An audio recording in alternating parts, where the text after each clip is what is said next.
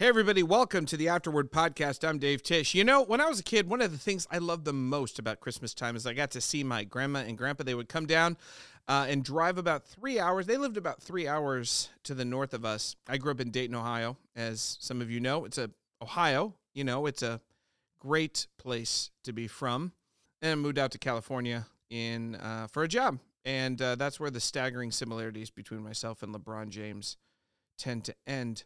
Anyway, my favorite thing about Christmas was I got to see my grandma and grandpa. They were my two favorite people in the whole world. And I remember around Christmas time, every single time my grandma and grandpa came to visit, my grandfather would always have two things. First, he would have orange Tic Tacs, which to this day remind me of him. And I know some people are like, they taste like baby aspirin. I don't care. They remind me of my childhood. So I'm very nostalgic. And the second thing my grandfather always had were those butterscotch candies. You know what I'm talking about? They were like wrapped in incredibly loud cellophane that was like yellow, and they were like kind of these butterscotch candies that were like super hard candies. You know what I'm talking about? Well, my grandfather would give them to me, and I remember the first time he gave me one, I like kind of chomped on it, like, you know. And he's like, "What are you doing? You don't bite them. You don't chew them.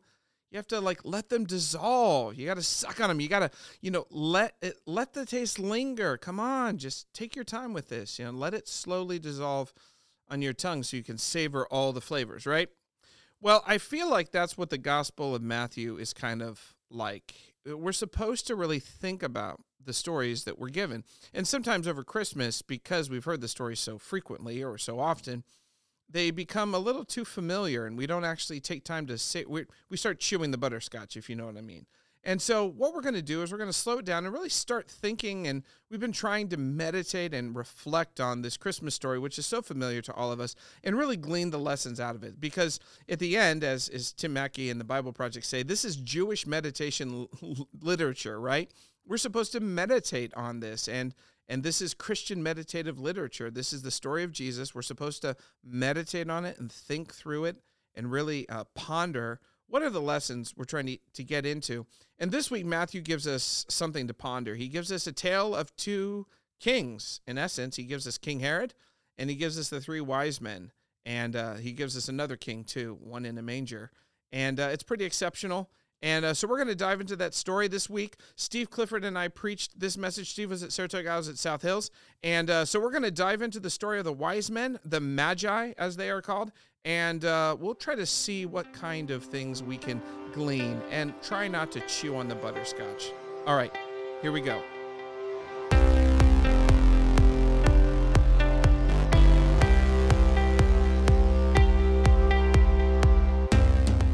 Totally good. Okay, cool. Well, welcome everybody. Steve Clifford here. Steve, there's only 2 weeks left of Advent. Can you believe it? No, actually, I cannot. The year is closing up really quickly. Man, it is. It's speeding by. Even as we pause, and I feel like we've done a pretty good job of helping people slow down. I still feel like this season is a freight train, and I'm hooked to it. It's just, it's tough. Well, yeah, but it's somehow you've got to resist the urge to rush through it, because this is just such a special season. And each time it seems kind of unique because we didn't get to do it last year in person. Yeah. So it feels different. Like, it's been, we're getting something back. I feel the exact same way. Okay. So this week we talked about the wise men, and well, we were in Matthew 2, and it's just 13 verses, but it's this wise men, Magi from the East versus Herod. But one of the things that struck me about this, and I wanted to, I'm not saying I had a revelation. I'm not saying that, but in the study, I was struck by it. Like, I remember a couple of weeks ago, and I don't even know what sermon series it was. We talked about, it was the names of Jesus, right? Mm-hmm. When we talked about the names of Jesus, one of the names we had was Messiah, right? And we talked about how that means anointed one, right? An anointed one, in the Jewish tradition, there's two folks that were anointed by God, set apart, and those are the priests and the kings, right? And I was looking, so here's what was interesting to me, and I'm sure you made this connection, but I did not. So Herod was kind of known in the ancient world as a builder. I mean, that's just what he did. He built these giant, and I made a joke at the South Hills campus, and I thought it was funnier than it was. I said he had an edifice complex. I thought that was funny. I thought that was funny, but nobody else did. Anyway, so he built and built and built, and that happens. That happens a lot of times with us. You think it's funny, and nobody else gets it. Nobody else likes it. Oh well, it was funny. And then so I was looking through some of his most famed achievements, and of course he built Caesarea, which is like a port city. You have the second largest amphitheater in Caesarea. He's trying to say something to see, and he names the port city Caesarea. Which would be like, I mean, that's major brown nose, super brown nose. He also built the biggest port on the Mediterranean, and it was not a natural port. He made it, and it was the largest port on the Mediterranean for almost 1,000 years. It's incredible. That's interesting to me. That's his political suck up. And then also, you and I talked about his serpentine nefariousness to hold power. I'm like, he killed family members. I mean, it's dark, it's dark stuff. Yeah. But what struck me is two of the biggest building projects that he had, and I think what they're trying to say. The first is his palace at Masada. It was this giant fortress, and he made it, and it was this. I looked up. It had 200 rooms. It was 43,000 square feet. He rebuilt the entire desert to divert the winter rains into giant quarries and cisterns that held 10 million gallons of water. Just to give you some comparison, Monterey Bay Aquarium has 2.5 million gallons in the entire thing. So it's just a staggering amount of water. The other thing I found is this, a bunch of bio students from the University of Wisconsin just went there last year, and they went to the top of Masada, and they did biological. I guess they can do soil samples and tell what kind of crops were grown like 1,000 years ago, which is nuts. And they found out that he had vineyards at the top of that, and crops and agriculture. They found traces of animal feces. So he had basically a living farm on top of this thing, right? So it was self-supporting. It could support 10,000 troops, and this is incredible, it had heated bathroom floors. So in his bathroom, he had these tiles, and he had these clay pipes that they would heat air and then blow the air through, and I thought that was pretty exceptional. And I was like, man, this guy is something else. But what came across is one of the historians said that Herod said to his people, because Herod was called the king of the Jews. And he said, your king David hid out in the caves in Masada, but I shall live like a king. Yeah. So I'll live up here in a palace when David was just hiding in caves. Right. And then, of course, he rebuilt Solomon's temple. And it's about 6 times bigger than Solomon's temple was. And it struck me that he's trying to say something to the Jewish people. I'm the priest. I'm the king. You've heard of King David, but now I'm the king, right? I'm really the king. And you've heard of the temple, but I'm the high priest. And it struck me that Matthew is trying, or I mean, in historically, that he's trying. One of Matthew's main points, as you've talked about so eloquently, is that he's trying to show that Jesus is the Messiah. And even in history, it looks like he's trying to seize the title of the anointed one, the Messiah. And, of course, God's having none of it. Yeah, I mean, Herod, there's 2 things about Herod that really are quite amazing to me. First, the first is he is the villain. He is the worst villain that almost you can have. I mean, there's just hardly anybody that you would kill, you know, male children to try to hang on to power like that, just indiscriminately, is quite amazing. But that you would kill your own children without thought. So the first thing is that if you're looking for a villain, I mean, he's Darth Vader. He is Smaug the dragon. He is, you know, is the worst of the worst.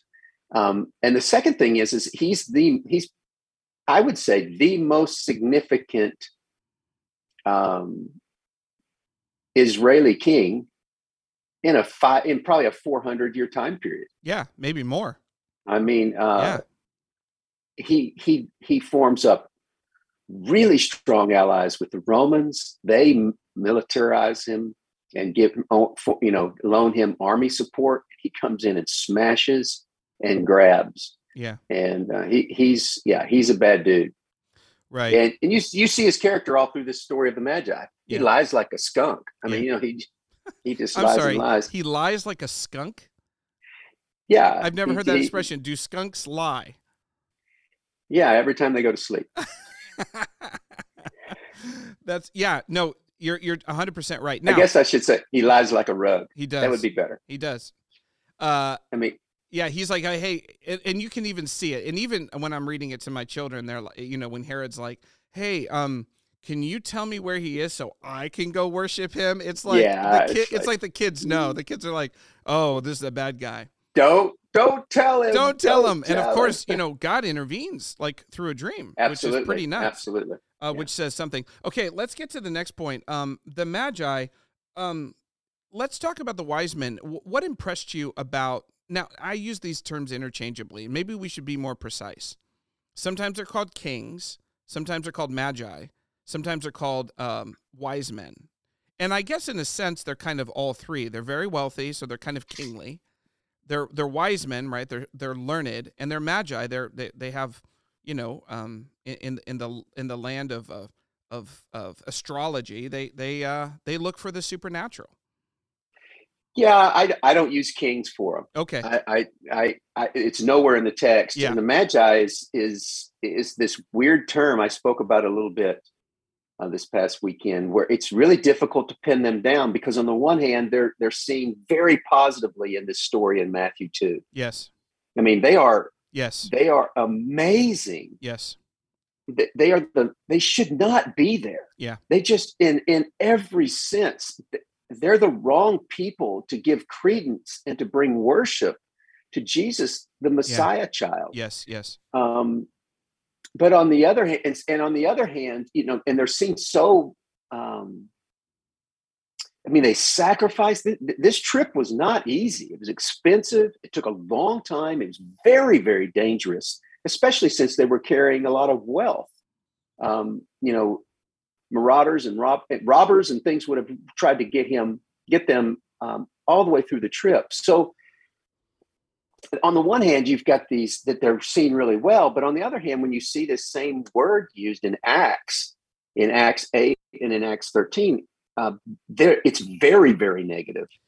And that's the story of like Simon the sorcerer? Simon, right? The sorcerer, and Elymas the sorcerer. Oh yeah. Elymas is the one that Paul confronts and says, you're going to be blind because of your evil. Peter confronts Simon. And Simon's not seen as evil. He's just leading people astray. Right. And he ask to buy the power of the Holy Spirit? He's like, hey, where's this magic trick? Can you teach it to me? And they're like, it's no magic trick, brah. Yeah. And then he's quick to repent. Yeah, he repents. He burns his scrolls? He doesn't know. He burns his scrolls. He burns his magic scrolls or whatever. Yeah.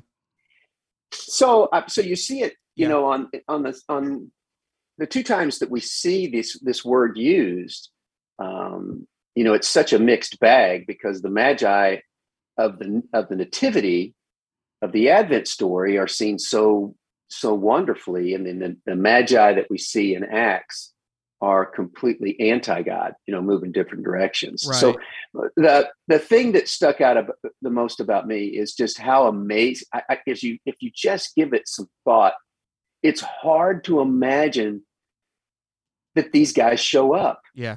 We're talking about probably a 12-month journey, maybe more. Yeah, maybe more. They travel over 600 miles from probably Babylon. Have you seen, did you come across in your studies that some scholars think it might've been the exact same route that Abraham took out of Ur? Did you see that? Or it may not be the exact route, but it's certainly similar.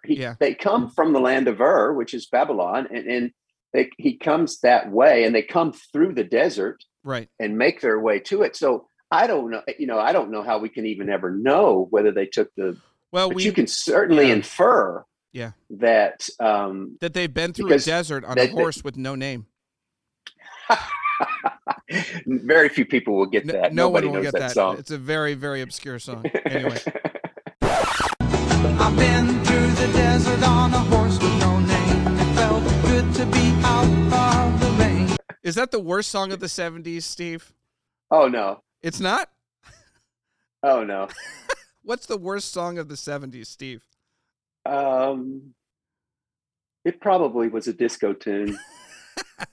I don't know which. I derailed you. I'm sorry. Please continue on. So they go through. Sorry. They travel. They travel hundreds of miles. It's a very long journey. Yeah, and they, you know, I as I was thinking this through, I just kind of made a list of, you know, how, they're from the wrong ethnicity, the wrong country, the wrong religion, the wrong education, the wrong economic status, the wrong language. They're just wrong. I mean, everything about them is wrong.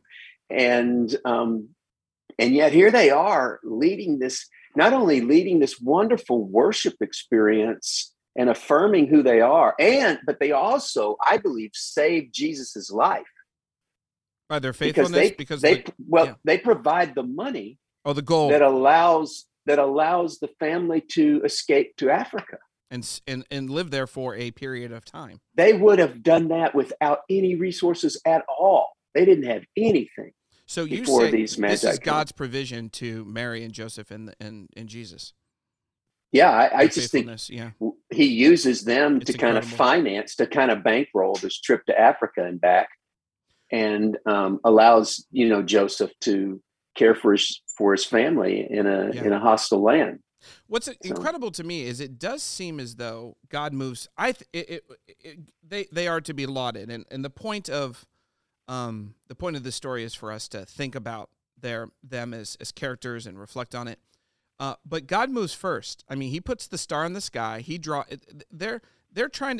God's trying to get somebody's attention, or in another way, the way theologians would say, God reveals Himself, and they respond. They respond correctly to God's revelation, and then, of course, God even guides them. And it does seem, the text does seem to.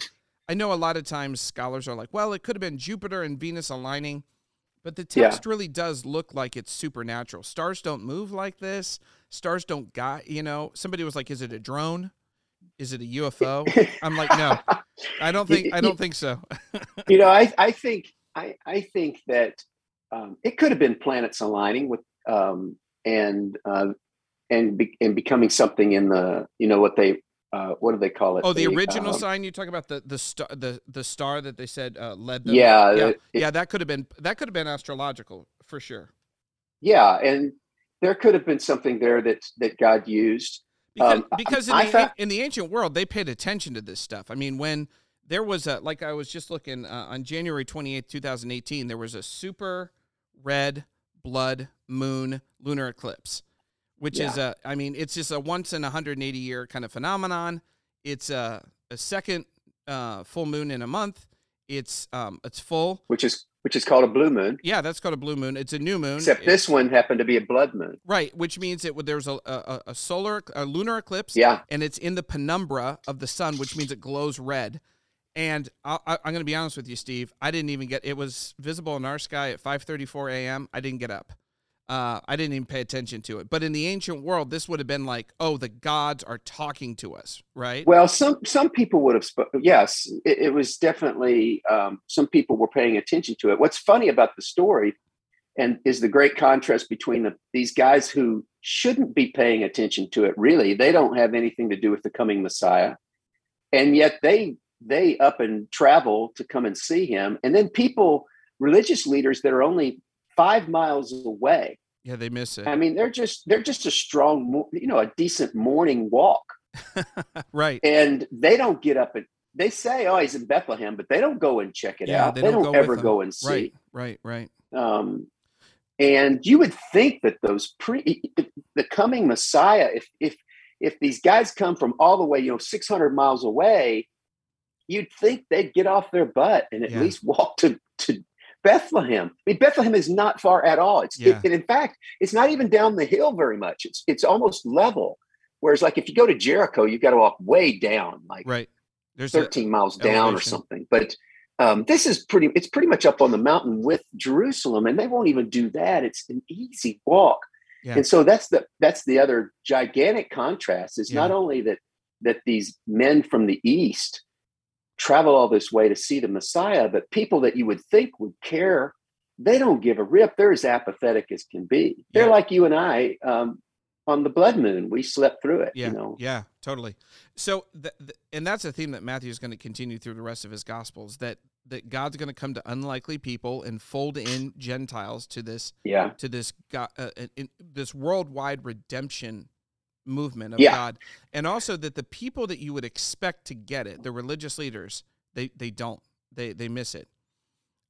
This has happened for me and many times in my life when I've met with someone who I thought, man, I'm praying for a chance to talk to Jesus about them, and I think they're going to come to faith, and they're as uninterested as can be.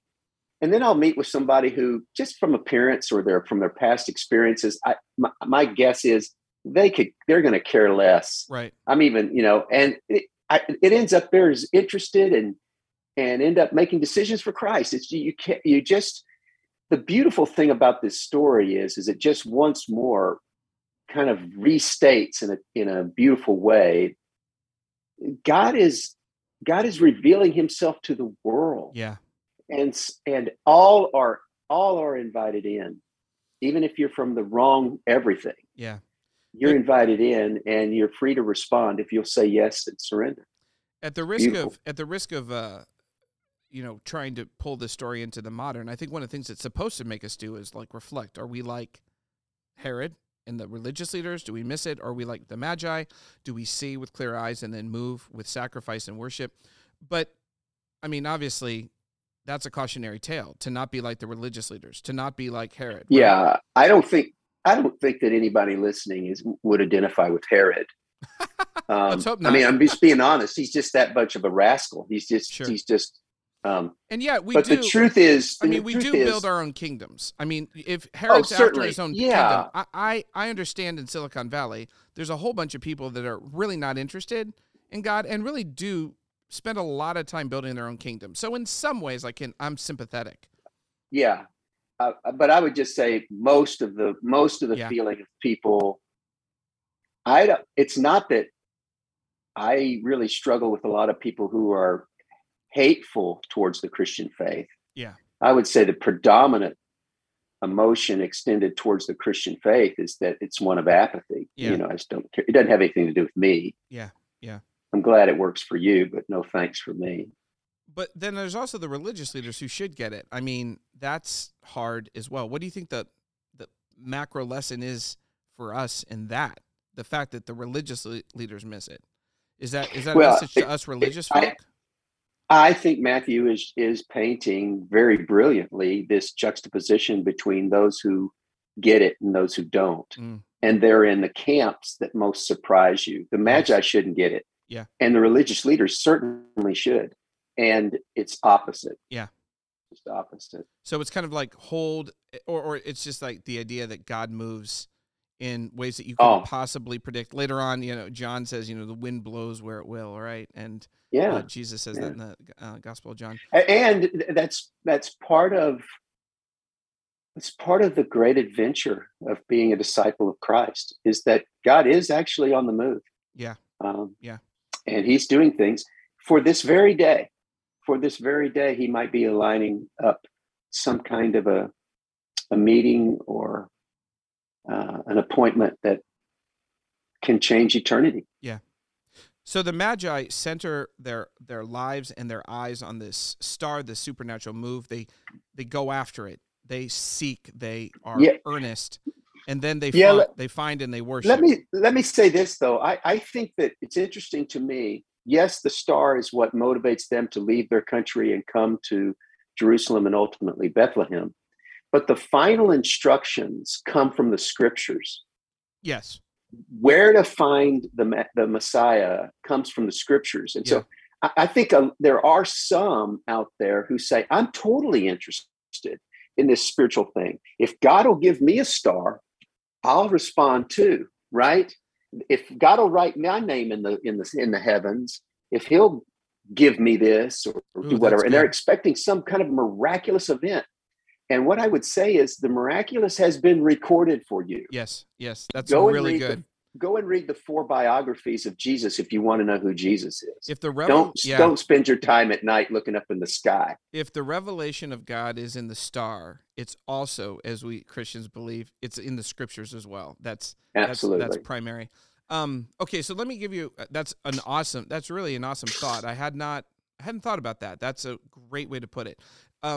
Second question, in this coming year, you know, the year winds up. People start reflecting on the past year and looking forward. How could we be more, what advice do you give to average folk who are just want to be more like the Magi, who want to be oriented on that direction, to seek for the Christ with their effort, to leave their comfort, but to grow and to experience, to worship, to sacrifice? I mean, what advice do you have? What would that look like practically? If we're supposed to reflect on the Magi and say, I want to have a response to God like them, not like the religious leaders or Herod, what would that look like? What kind of advice do you have? Well, you know, and one way to think about it is just, we don't know, but let's just project into the Magi's life a couple of years before they leave. And what kinds of things are they involved in? They are involved in a community of folks who are seeking.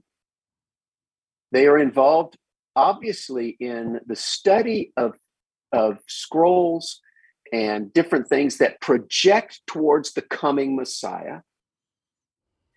And they are looking, they are watching. Yeah, they are part of that. And so, to me, if I were to say, and this is, I hadn't prepped for this, but this is, if I were going to try to say, what would you do?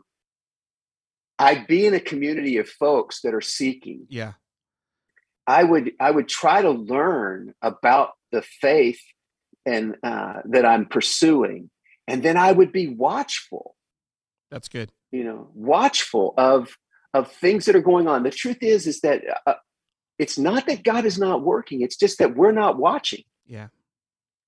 And for example, you know, you might just take this day, this very day, and say, God, open my eyes to things that you have blessed me with and that you want me to respond to. Just open my eyes. Will you allow me to see things the way you see them?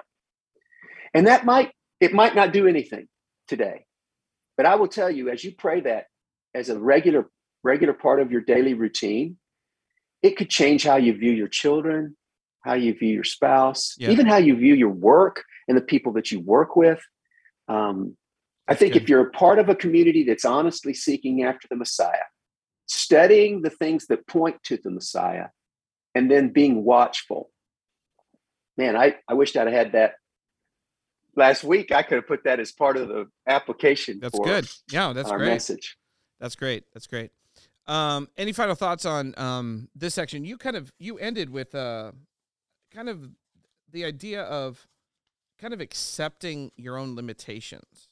You want to talk through that, because that really resonated with you, the idea of that. It did. Yeah.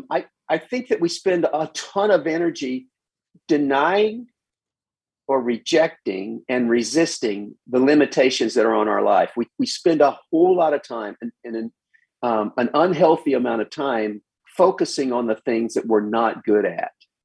Our deficiencies, our limitations as humans. Right. And rather than do that, I think that I shared, you know, this scale of acceptance that I heard from a John Ortberg podcast with a guy named Dr. Rick Blackman. And it just said, he said that as the healthier you get, the more that you begin to accept and embrace your limitations. You're no longer fighting and dreading and cussing the fact that you can't do this and can't do that and can't do this. But instead, you start to surrender your person, who you are, to Christ. And in that surrender, there's this peace. And then there's this opening for God to do something in your limitations that is unexpected, because the scriptures tell us that really where we're weak is where God seems to show up strong. We primarily want God to use us in our strengths, but the truth is that many times he's going to use you in the things that are weak. And if the better you can do, move to embracing that, not things that are in the culture. You shouldn't embrace. No, you're talking limitations. About I'm talking about limitations identity, as a person. Identity, like who identity kind of. For example, I'll never be a horse jockey. I'd be a terrible horse. You could be one. You could be a horse jockey. You just can't be a really good horse jockey, Right. Or even a media. Right. And there's other things too. Like you probably shouldn't put me in charge of accounting. I'm not good with numbers and details like that. And that's right. Got to be. And you're saying those kind of limitations. As you embrace those things, there's a shalom that comes over your life where you're not always fighting the things you're not good at and trying to cover up the limitations that you have. Instead, there's an authenticity that's free to express itself because you know you're not good with counting, and you don't pretend that you are. This kind of reminds me of there was a guy named Marcus Buckingham who had a book called Now Discover Your Strengths. Yeah, I remember him. Yeah, he's so fantastic. One of the things he said is parents, when they get the report card, let's say that there's a kid who gets an F, 2 C's, and 4 A's. What's the parent going to focus on? The F, right? Yeah, they're going to spend the F and the C. All their energy on the low grades. And he's like, look, I get it. You know, you're freaked out about that. But really what you should be doing is trying to figure out how can they get that F to a C and then really focusing on those A's, because those A's reveal the passion and the gifting, often they can, of your kid. And so pay attention to that, because we grow by focusing on our strengths, not our deficiencies. Yeah. Is that kind of the idea? Yeah, but it's really much deeper than that. It's not so much identifying your strengths and emphasizing them, as it is embracing your weaknesses and surrendering them to Christ. Oh, yeah, that's a different thing. So it's a little bit different deal. Yeah, so not fighting against the fact that you're not so-and-so, or you don't have the gifting of A, B, or C, or this person or that person. I just think a lot of people spend an unacceptable amount of energy fighting who God made them to be. Oh, wow. And resisting it. Now I'm talking about Christians here. Yeah, I know you are. Yeah. Christians, that if you really believe that God made us and knows us and loves us just the way we are, then there should be more peace and more acceptance, more grace that you extend toward yourself. Yeah. As opposed to shame. Or you also said anger. If you kind of reject that you're not good at these things, you get angry, and then it moves up to you resist it, which is kind of you ignore it for a long time. But then when it rears its ugly head, then you get angry. Yeah, I said yesterday, it is my limitations and the humility they bring that open me up to experience something greater than myself. And the primary thing that we experience is grace. Right. Right. In those limitations. So how did this, I think, which is really helpful, how did the wise man story remind you of this? How did you make that link? Because they're nothing but limitations. There's so many reasons why they shouldn't go. I mean, like I said, they don't know the language. They don't know the culture. It's a long way to go. It's really dangerous. They're probably not nomadic. They probably don't like to camp. Right. Yeah. I mean, these guys, palace, there's probably, just so many. Yeah. And there's so many limitations, and yet they embrace those limitations and move towards it. And because they do, their lives are forever changed. Yeah. And we're still talking about them today. And we're still talking about them over 2,000 years later, putting them in the wrong place in the nativity scene. Well, sometimes it's a little creative liberty, right? Just exactly. A little creative liberty. Yeah. I say relax about it. All right. Well, Steve, thanks for joining us and talking about the three wise men. Next week we're going to go into the next part of the story, which it gets really dark. Oh yeah, it gets pretty dark. Really dark. It's not really a nativity children's story anymore. Eesh. No, it's like I said 1 or 2 weeks ago. The Luke story is more like the Hallmark. Oh yeah, uh-huh. Story, and the Matthew story is really much more like Stephen King.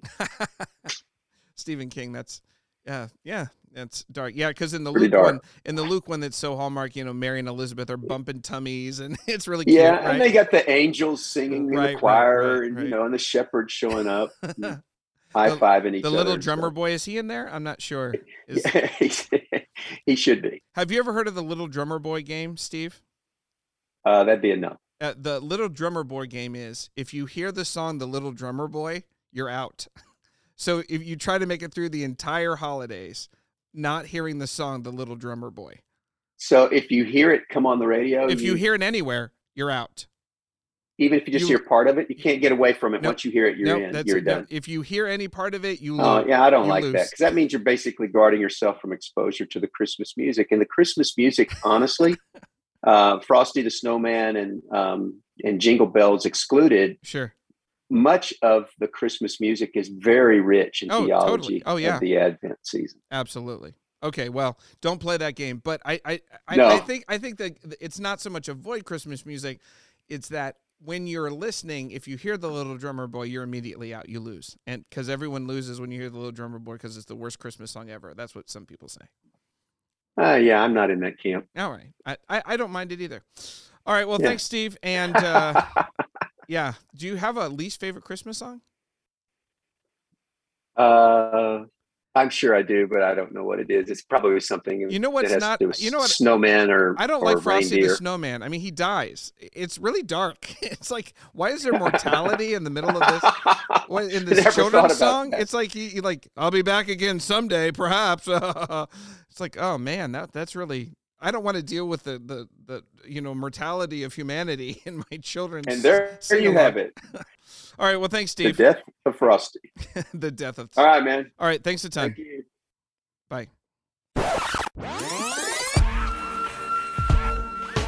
All right. Just want to say thanks to Steve Clifford for stopping by. Join us next week for our final week of our Advent series. I can't believe it. And then Christmas Eve's going to be here. It's incredible. Join us next week. We got a little special surprise we're cooking up for you. So we're pretty excited about that. And so with that, just have a great rest of your day. We'll see you next week.